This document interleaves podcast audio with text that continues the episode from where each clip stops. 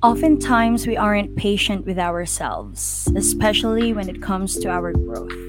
But I hope the fact that God is patient will comfort you as you take on the path of growing and changing for the glory of God and for the better.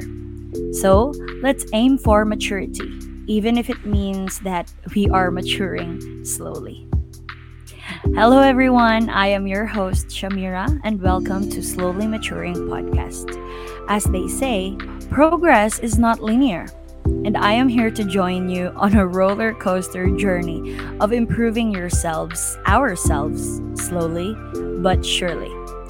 Just a disclaimer I haven't figured it all out, but I am confident that with this new community, we can rise to be the person God wants us to be, and we can be better than the person we imagined ourselves to be. So, if you are looking for a space to learn new things and to work on yourself personally or professionally, you are in the right place. I guess that's it.